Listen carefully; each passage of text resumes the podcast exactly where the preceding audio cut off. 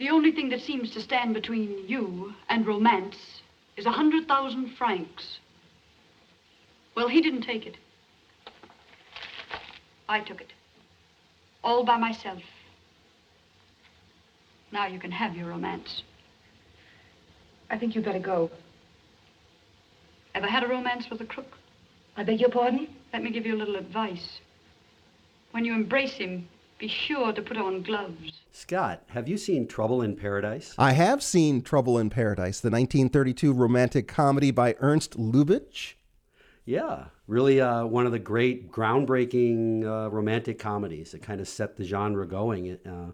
And what's interesting about it is that it was made in 1932, which was before the production code came into being, which we're going to talk about today, right? That's right. We're going to be talking about the production code that was initiated in the 1934, 35. Yeah, it existed from the very early 30s, but it didn't begin to be enforced until literally July 1st, 1934.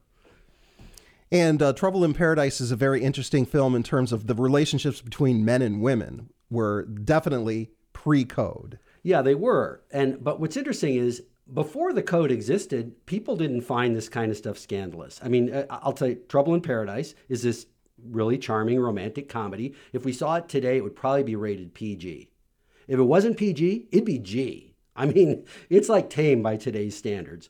The two main characters are a man and a woman. They're jewel thieves. They're very glamorous people, but they're crooks, right? They rob jewels and money, and they get jobs with this rich woman who's also young and attractive, but their goal is they're going to rob her. And in the end, they do. But what's interesting is that you see that he falls in love with her. And so the movie there, he's actually having relations, like sexual relations even, you assume, with both women, romantic relationships.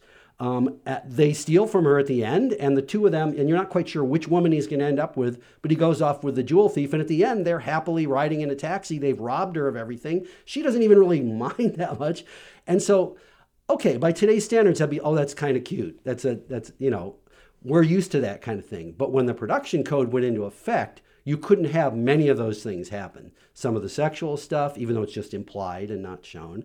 And you definitely couldn't have ever people getting away with crimes. There had to be some kind of punishment.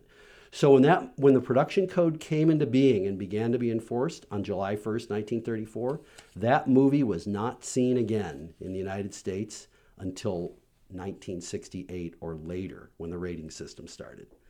And it wasn't out on either VHS or DVD until like 2000 or something. Right. It never got released to home video until the 2000s. So 70 years after it was made. And Ernst Lubitsch was a director that was known for pre-code movies. Another one, Design for Living from 1933 with Frederick March and Gary Cooper with Miriam Hopkins in that as well. And which is basically about a threesome. Right. It's also a love triangle. And I mean, okay, spoiler alert, but it basically, at the end, they end up just together as three. That movie was also banned when the production code. And again, when it came out in 1933, it was a hit. People weren't scandalized by it. It was like interesting and a fun romantic comedy. But then it and Trouble in Paradise, and many, many other films were just simply, that were made in that early sound era from 29 to 34, were not shown again for 35 years. And there were other elements that went into the code being instituted as well, like the fact that the greater country kind of looked at Hollywood as being Sin City, that there were scandals, there were murders, there were rapes, there was drug use, there were actors that died of drug overdoses, and that was sort of connected as well. Yeah, in fact, we see it today, right? Hollywood is controversial. Many groups in society criticize the movies and their content for violence and sex, and they look at the lives of the actors. I got to say that pretty much started when movies started. I mean, literally, one of the very first like short 30-second films that was shown in like 1895 that came out of the Edison Studios was called The Kiss, and it's just a man and a woman kissing. It was incredibly controversial. And then all throughout the silent era, you'd have these these epics, and you'd have a little nudity or you'd have violence. People were always critical. But then it became kind of a movement in society, organized groups, particularly some of the more conservative groups within the Catholic Church, organized, and they were demanding that the movies changed, and they were beginning to get laws passed. There wasn't quite as much Supreme Court protection then for free speech, and the movie industry looked at it and said, if we don't do something ourselves, we're going to get literally banned in whole states. And well, so they came up with this production code and a board of censorship. And legislators introduced 100 film censorship bills in 1921 alone. This was in 37 states. Yeah, and that's in the silent era. You don't even hear people say, they can't be swearing. Nobody's even saying anything. Yeah. So the code was also called, the production code was also called, referred to as the Hayes Code.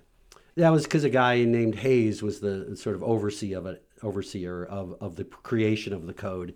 And I'm just going to go through what was in it, because it's really interesting, because what's also important about it is this was in effect from 1934 to 1968. If you know the history of movies and Hollywood, this is the golden era of Hollywood. This is when some of the greatest movies were ever made, but they were all restricted by the production code. So how did they end up making such great movies anyway? I mean, here's the things that were not allowed. Nudity, swearing, any ridicule of religion or ministers, illegal drug use, not even alcohol use unless it was required by the plot for proper characterization, which is one, of course, you can see they got around that all the time by having funny drunks or whatever, but it wasn't supposed to be there. Methods of crime, getting away with crime, and then killings, revenge, adultery, scenes of passion, cruelty to children or animals, prostitution. None of this supposedly could be shown. And there's even things in there that by today's standards, we go, what? So you could not show a homosexual character. If they did it, it was referred to indirectly. And if in any way it was more obvious, it had to be shown as being a bad thing. Here's one, I'm going to read it directly. Portrayals of miscegenation were forbidden. That's a big fancy word. It means interracial romance. You literally could not have a happily married couple if they were of different races. Go back and watch any film, 30s, 40s, 50s. It's just not there until the production code starts to fade away. So there was some really bad stuff in the production code, but somehow they worked within it, right? Like a poet who decides to write a sonnet, and now they're restricted by the form. You know, they managed to work within it and still make really interesting films, and sometimes quietly violate the code, and work around it too, as well, in terms of referring to it, but also like a wink and a nod. Yeah.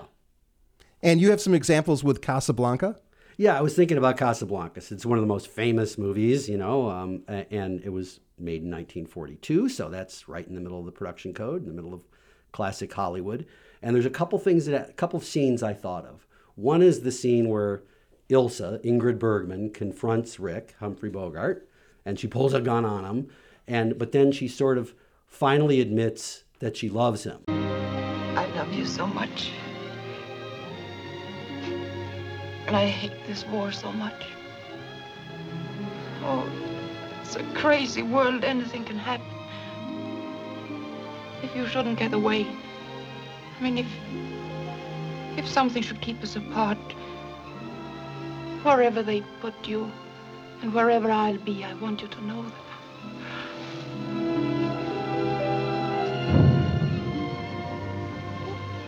Kiss me. Kiss me as if it were the last time.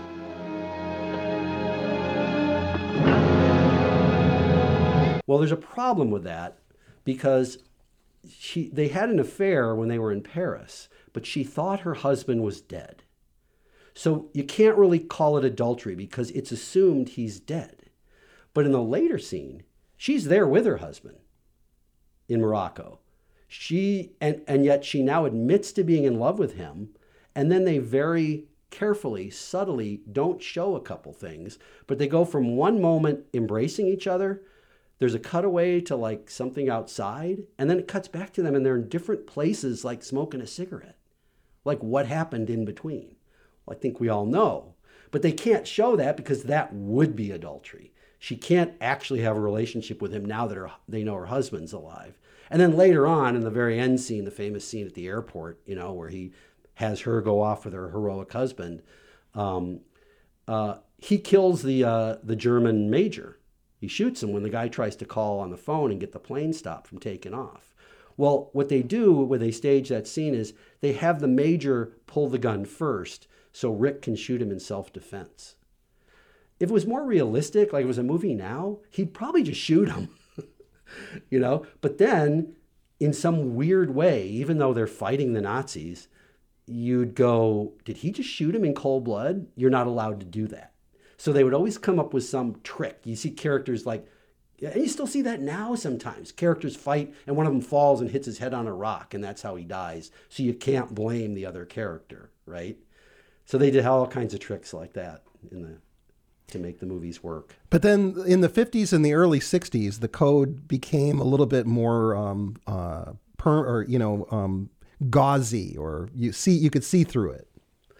Yeah, I mean, people were getting more sophisticated and things were changing in society. And, you know, it was just like, this just isn't realistic anymore. And then Hollywood producers and movies, foreign movies were coming over here that were a lot more sexual and then movies, independent films. So ones that weren't made in Hollywood didn't have to abide by the code. And if the movie theaters showed them, they showed them. And so all of a sudden it's like, what are we going to do? And then some Hollywood studios started to make movies where they didn't care and they didn't get the code approval on their films. A famous one is Psycho by Alfred Hitchcock. That was far too violent and graphic for its time. It didn't get the code approval, but the studio released it anyway because they knew they'd make the money and they knew that the code was on its way out. That was in 1960, and then also Billy Wilder's Some Like It Hot in 1959 with two male characters portraying women in an all-female band. Right. You know, with Marilyn Monroe as the female lead. Yeah, it's a great, hilarious comedy. But yeah, Tony Curtis and Jack Lemmon spend half that movie dressed up as women. That would not be allowed. And it's a gag, right? But it's also, they get into it. Yeah, maybe that's why it would have been banned, right? Because it starts to bring up all these like questions of gender and what's what. And that, yeah. But as we've talked about how the Hollywood initiated the code as self-censorship to ward off, laws being passed to restrict their creativity. And then when the code was no longer something that was working, they create the rating system. Right. Another form of self-censorship or self-guidance. Yeah, but the rating system is a working system that all of a sudden, literally from the second the rating system goes into effect, you can put anything on screen because now you're filtering out who can see it at the box office. Interestingly, a lot of people don't realize this. There's no law. The rating system's not a law. I think I have this right. I think if a movie theater wanted to let a 9-year-old into an R-rated film without a parent, they probably could. It's not illegal, but they basically have a contract with the distributors to follow the thing, and they all do. So, but once you have the rating system, well, now, you can show other things because you make it R and you don't only let adults in. So, yeah. And contemporarily right now, there's the conversation going on about gun proliferation in the country, these mass shootings that are happening, school shootings. And in Hollywood, they're having a discussion on whether it's appropriate now to have the level of guns, the gun portrayal that we've had in the cinema. And in fact, a petition circulating with a variety of different filmmakers and creators signing onto it in the early stages of this to essentially protesting gun violence in Hollywood. Yeah. I mean, in a way, it's just the thing that's been here as long as this country's been here, free speech issues, what should be allowed, how do you not allow it? Is that even possible? So in some ways, what I find interesting about it is this is nothing new. This has been going on, at least in media, as long as there have been movies.